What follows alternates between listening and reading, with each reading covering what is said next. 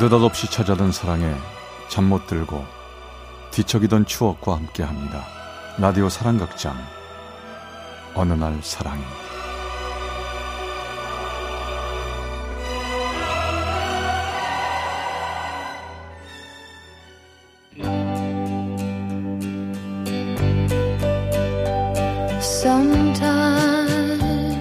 사랑의 체험수기 어느 날 사랑이 제 442화 우리가 만들 기적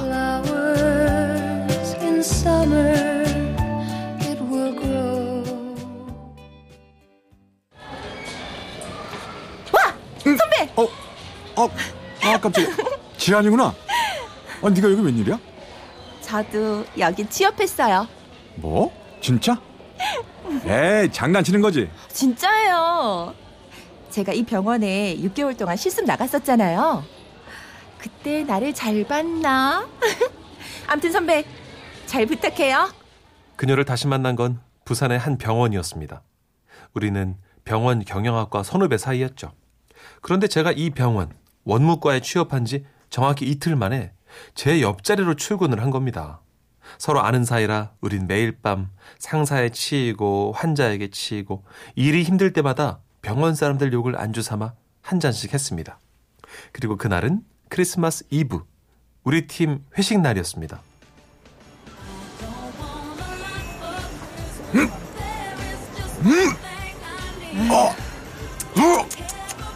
전봇대는 뭐 언제야 아유 전봇대야 네가 고생이 참 많다 선배 등 좀 두들겨 줄까요? 누가? 아, 어, 엄마야? 엄마. 아, 엄마. 그래. 아, 내가 네 애미다 이놈아. 아이고. 아, 너 이 시간까지 술 처먹고 뭐 하니? 어? 집에 얼른 들어가라. 아, 이게 우리 집인데. 아, 무슨 소리 하는 거, 엄마. 아, 이 선배 완전 취했네. 아, 선배 일어나봐요. 자, 자 집에 가야지 아, 어? 아, 소맥 몇 잔에 금방 취해버린 저는 이내 인사불성이 됐습니다. 그런데 이런 저를 그녀가 우리 집까지 데려다 주었다고 합니다. 눈을 떴을 땐 다음날 아침이었죠. 어, 여보세요? 저, 저, 어, 어, 잘 들, 들어갔지? 저, 여기 있잖아. 그, 혹시 내가 뭐, 시, 실, 실, 실수한 거 없지? 궁금하면 오늘 저녁을 사든가요 어? 아니, 그, 그렇잖아도 어제 미안해서 밥 한 끼 살려고 했어. 오늘 시간 괜찮아? 선배 그럼 오늘 밤에 남포동에서 크리스마스 트리 축제 한다는데 우리 그거 구경 가요 크리스마스. 어쩌면 모든 게 용서되는 특별한 날. 그런 날 그녀와 둘이서 코끝이 빨개지도록 거리를 서성이는데 눈부신 커다란 트리를 올려다보며 아이처럼 좋아하고 있는 그녀가 너무나 예쁜 겁니다. 순간 저도 모르게 심장이 뛰었고 그녀의 두 어깨를 감싸 쥐었습니다. 내가 오늘 이 말을 안 하면 두고두고 후회할 것 같아서 그러니까 내가 너 응? 너 좋아한다. 우리 만나보자. 좋아요 나도 선배 좋아하니까 어? 뭐, 뭐 뭐라고? 나도 선배 좋아한다고 어? 아이고. 그럼 우리 그럼 오늘부터 사귀는 거야? 아, 잠깐만. 근데 너그 그 선배 소리 이제 그만 좀 하면 안 되냐? 다른 말도 많잖아. 예를 들면은 어, 예를 들면 오빠요? 어? 지환 오빠 오, 오빠? 한 번만 더 해볼래? 아우.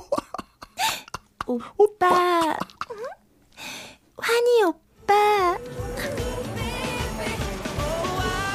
사랑을 하게 되면 어제와 다른 오늘이 펼쳐진다고 하던데 사실 집 앞 풍경도 회사 분위기도 사람들도 다 똑같았지만 제 마음 하나만큼은 확실히 달라졌다는 걸 알 수 있었습니다. 그리고 그날은 2015년 1월의 어느 날이었습니다.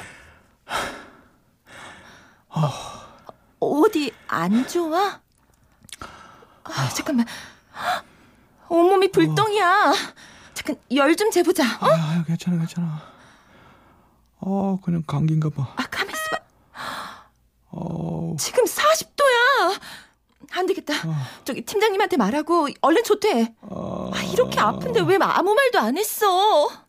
근무 중에 갑자기 39도 이상의 고열이 나서 주사를 맞고 조퇴했지만 그날 밤 또다시 고열이 나서 응급실로 가게 됐고 5일 동안 입원을 해야 했습니다. 입원해 있는 동안 병실이 얼마나 답답한 곳인지 알겠더군요. 그런데 저를 더 답답하게 만든 건 의사 선생님의 말이었습니다. 이상하네요. 열이 나는 원인이 대체 뭔지. 열이 나는 원인을 알 수 없다. 뭐 이런 말씀이세요? 아, 뭐 일단 열은 잡혔으니까 좀 더 지켜봅시다.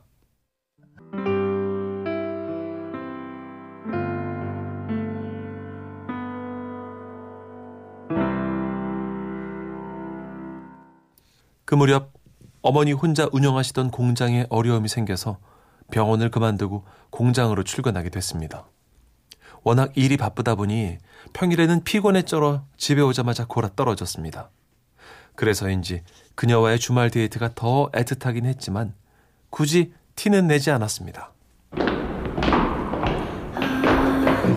H열 2번 3번.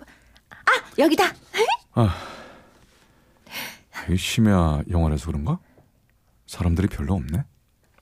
오빠. 근데 봐봐. 우리처럼 다 커플이야. 좌성으로 어, 영화 시작한다. 피하셔야 합니다. 피하다니 대체 그 무슨 말인가? 로맨스 영화는 이거 무슨 재미로 보는 거야? 그녀가 쉿이라고 하는데 조용히 말 잘 들어야지요. 그렇게 시작한 아, 영화가 시작한 지 중반부를 좀 넘어서였을 겁니다. 또 가봐야 할 것도 있고 해서요. 오빠, 끈이 갓을 쓴 것처럼 방금 봤어? 우스꽝스러운 모습도 없지요. 배경 완전 예쁘지? 대감의 얼굴을 보면 쉬 이른까지 장수할 상인데. 오빠, 경의 준추가 지금 어찌 돼? 오빠! 오빠, 정신 차려봐. 어? 저, 여기 누가 119 좀 불러주세요. 오빠, 오빠! 어머니 공장에서 늦은 밤까지 일하느라 몸살이 왔구나. 그래서 또 열이 나는구나 싶었습니다. 종종 열이 날 때마다 주사 맞고 해열제 먹고 나면 이내 괜찮아지곤 했는데 그날은 순식간에 온몸에 열이 나면서 저도 모르게 의식을 잃고 말았습니다. 어, 너 어떻게 된 거야? 병원이야. 영화 중간에 오빠는 쓰러졌고 많이 놀랐겠다. 열이 또 난다 싶었는데 이럴 줄은 몰랐어. 오빠 우리 아무래도 서울에 있는 큰 병원에 가보자. 오빠 계속 열나는 게 너무 이상해. 그러고 보니 고열이 나는 주기가 점점 짧아지고 있었습니다. 6개월, 4개월, 3개월. 결국 저는 그녀와 함께 서울의 한 대학병원 신장내과를 찾아서 일주일 동안 입원해 있으면서 여러 가지 검사를 하게 됐습니다. 그런데 검사 결과에 대해 의사는 저에게 어려운 말들만 쏟아냈습니다. 음, 이게 IgA 신증이 의심되긴 하는데 이게 고열을 나게 하는 원인은 아니거든요. 음, 좀 더 지켜보고 검사를 계속 해보죠. 네, 알겠습니다.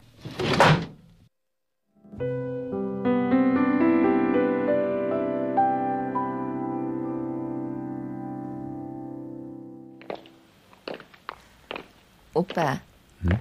있잖아. 나 오빠랑 태어나면서 좀 서러웠다. 서러워? 뭐가? 병원 서류상에 날 보호자가 아니라 친구라고 해놨더라고. 난 그게 왜 그렇게 서운하지?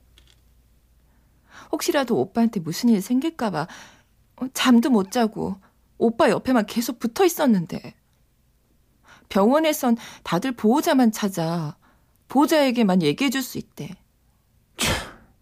넌 별게 다 서운하다. 당연한 거 가지고 뭘 그러냐? 오빠, 나 이제부터 오빠 보호자 하면 안 될까? 뭐? 오빠 보호자 말이야. 아, 답답해. 결혼하자고, 우리!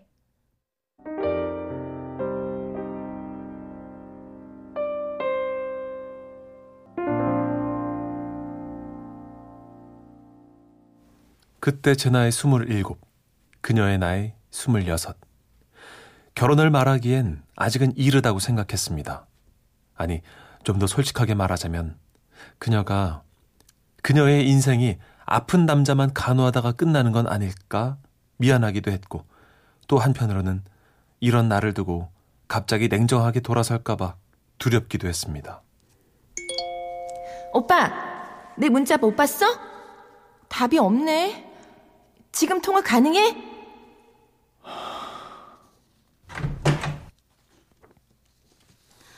저기 지환아, 니 바쁘나 지금? 아니요. 괜찮아요. 왜요? 아 저기 제 장롱에 있는 것 좀 꺼내주면 안 되겠나? 아, 저, 저, 저, 저 저거요? 어, 야, 저거.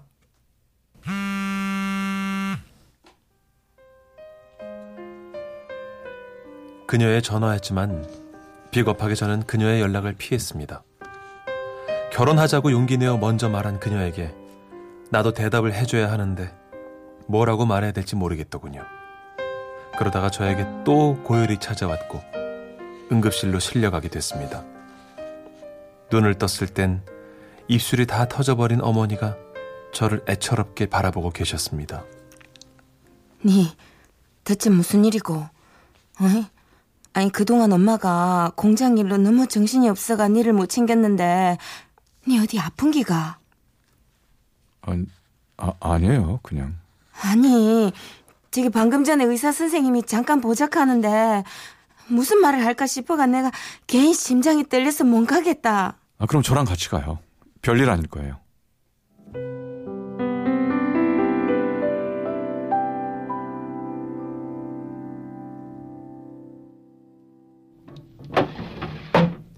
아, 두 분이 같이 오셨네요. 아, 예. 아유, 마, 지원자선 좀에 그래가. 근데 저, 의사 선생님이요. 우리 지환이 어디가 어떻게 아픈 겁니까? 아, 이게 참 어렵네요. 그러니까, 아, 고열이 자꾸 나고, 다리 마디마디가 쑤시고, 어, 이렇게만 보면 몸살 감기 같지만, 실은 이게, 아, 성인 발병성 스틸병이라고. 예? 이게, 무, 무슨 병이요? 예, 아, 이게 그러니까 AOSD라고 부르는 병인데요. 그러니까, 아, 좀 쉽게 말씀드리자면, 연간 10만 명에 한 명꼴로 발생하는 희귀병입니다. 예? 희, 희귀병이요? 아니, 그 무슨, 아, 저기, 그, 저기, 그, 그람 선생님이요. 그, 희귀병이라 하면 고칠 수 없는 병이다, 이깁니까? 아, 현재로서는 마땅히 치료법이 없습니다. 아, 아닙니다, 선생님이요. 아니, 이 큰 병원에서 못 고친다는 게 말이 됩니까? 선생님이요, 제 돈이라면 얼마든지 드리겠습니다. 우리 아좀, 우리 아좀 수술시켜 주이소. 아, 수술하면 되잖아, 얘. 그렇잖아, 얘. 죄송합니다. 아이, 선생님이요. 야가, 겨우 스물일곱입니다. 아니, 앞날이 이래 창창한한데, 희귀병이라니요. 아닙니다. 아, 아일깁니다. 27년 동안 평범하게 아니 오히려 너무 평범해서 단조롭기까지 했던 나에게 희귀병이라뇨. 처음엔 저도 인정 못했습니다. 하지만 반복적으로 계속 찾아오는 고열로 속절없이 응급실에 실려가야 했고 아무것도 할 수 없는 연약한 내 자신을 보며 저는 제 병을 서서히 인정하기로 했습니다. 그리고 그녀, 그녀를 보내줘야겠다고 생각했습니다. 우리 그만 만나자. 갑자기 그게 무슨 소리야? 말 그대로야. 나 이제 너한테 아무런 관심도 흥미도 없어. 맨날 너랑 만나서 뭘 해야 하나 고민이었고 답답할 때도 많았어. 그러니까 더 험한 꼴 보기 전에 그냥 좋게 헤어지자. 오, 오빠, 왜 그러는데? 혹시 나한테 화났어? 아, 아, 맞다. 아, 내가 막 귀찮게 해서 계속 문자하고 그래서 화났구나. 아, 미안해. 생각이 짧았네. 오빠 일하느라 피곤했을 텐데. 아니야 그런 거 아니야. 그럼, 아, 요즘 내가 너무 안 꾸미고 다녔지. 아, 살도 좀 찐 것 같고. 내가 봐도 진짜 안 예쁘다. 그런 거 아니라니까. 아니면 내가 뭐 잘못한 거 있어? 아, 아니면 그런 거 아니래도. 너 그러는 거 그만 보고 싶어서 그래. 맨날 내 걱정만 하는 너를 보고 있는 게 미칠 것 같아. 그러니까 이제 그만 만나자고. 좀 그만해. 오빠는 정리가 쉽게 돼? 나는 나는 안 돼. 지금 내가 정말 구질구질해 보이는 거 잘 아는데 지금 오빠 이렇게 놓치면 나 평생 후회할 것 같아. 내 어깨를 들썩이며 흐느끼는 그녀를 외면할 수가 없었습니다. 헤어지겠다고 단단히 쌓아 올린 마음이 한순간에 무너졌습니다. 내가 희귀병에 걸렸대. 치료법도 없어. 오빠, 그럼 그것 때문에 나랑 헤어지려고 한 거야? 이 바보 멍청아! 진작 말했어야지! 왜 혼자만 끙끙 앓고 있었어? 무섭더라. 그냥 다 무섭더라고. 이리 와, 오빠.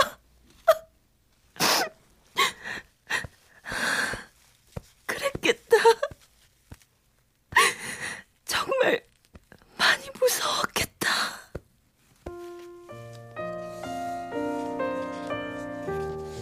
저를 안아주는 그녀의 품이 따뜻했습니다. 저의 모든 불안을 잠재우듯 괜찮다며 다독여주는 그녀. 이대로 놓치고 싶지 않았습니다. 그날 이후 저는 망설이지 않기로 했습니다.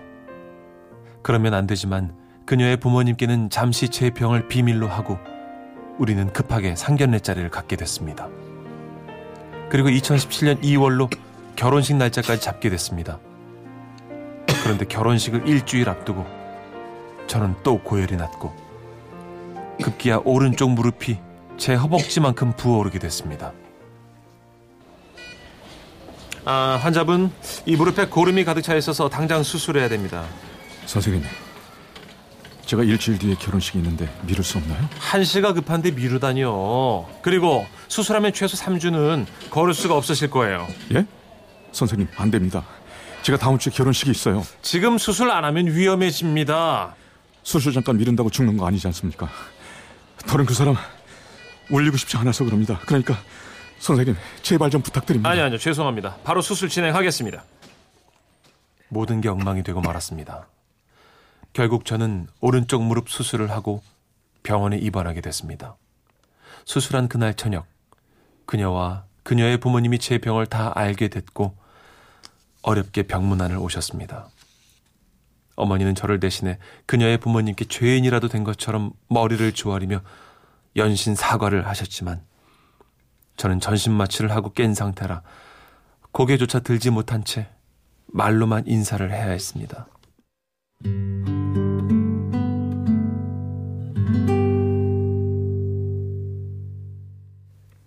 지금이면 결혼식 다 끝나고 호텔에 있을 시간인가? 어? 하, 아직 2월인데 벌써 꽃이 폈네. 휠체어에 앉아 멍하니 병원 창문 밖을 보고 있는데 그랬습니다. 아무 일 없었다면 오늘은 우리의 결혼식 날이었습니다. 오빠, 어? 저녁 다 됐는데 힘들게 왜 왔어? 그냥 쉬지. 아이고 쇼핑백은 뭐야? 아무것도 아니야, 오빠. 우리 잠깐 바람 좀 쐴까? 아, 그래. 잠깐 바람 좀 쐬자. 오빠, 여기 잠깐만 있어봐. 날이 추워서 따뜻한 것 좀 마셔야겠다. 내가 금방 가서 사올게. 껴입고 나와도 좀 춥네. 아, 근데 왜 이렇게 안 오지? 오빠, 짠! 어? 아, 그, 그건 뭐야? 하얀 원피스? 아니, 못 보던 건데? 아니, 아니, 생각할수록 너무 억울하잖아. 오늘 가기 전에 이렇게 우리끼리라도 결혼식 치러야 하는 거 아니야? 아니, 근데, 그 면사포는 어디서 났어? 잠깐 빌렸지. 어때? 이렇게 하니까 나 신부 같지? 자, 그럼 결혼식을 시작해 볼까요? 딴딴따단 딴딴따단 네, 신랑은 이미 휠체어 타고 입장했고요. 지금 신부 입장했습니다. 아, 뭐 하는 거야?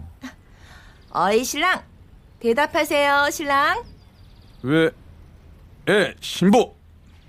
신랑 최지환 군은 신부 김지한 양을 검은 머리가 파뿌리 되도록 영원히 사랑할 것을 맹세합니까? 사랑할 것을 맹세합니까?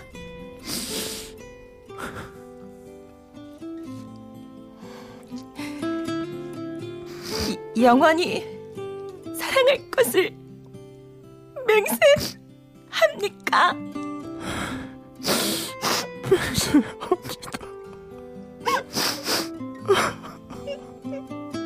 그렇게 우린 결혼식도 첫날 밤도 병원에서 보내게 됐습니다. 지금 저는 여전히 고열과 싸우고 있습니다. 그때마다 응급실에 실려가기도 하고 아내의 부축을 받기도 하지만 주사와 약물 치료 또 장인어른 장모님의 응원을 받으며 조금은 호전된 상태입니다. 자기야, 왜 기적이라는 말이 있겠어? 영화에서만 나오는 게 아니고 실제로 일어나니까 기적이란 말을 쓰는 거야. 그니까 우리 걱정은 조금만 하자. 응? 올해 제 나이 28, 아내의 나이 27. 젊은 나이에 시집 와서 신혼 생활도 못 느끼고 아픈 남편 병수발 하느라 제 아내가 고생만 하고 있습니다. 남들처럼 웨딩드레스도 못 입어봤고 신혼여행도 못 가고 심지어 프로포즈도 뭐 아무것도 못 해줬습니다. 정말 이기적이고 못난 남편이죠. 근데 크게 내색은 안 하지만 장인어른의 깊은 한숨소리 어떤 마음이실지 알기 때문에 매번 죄송하고 또 죄송합니다.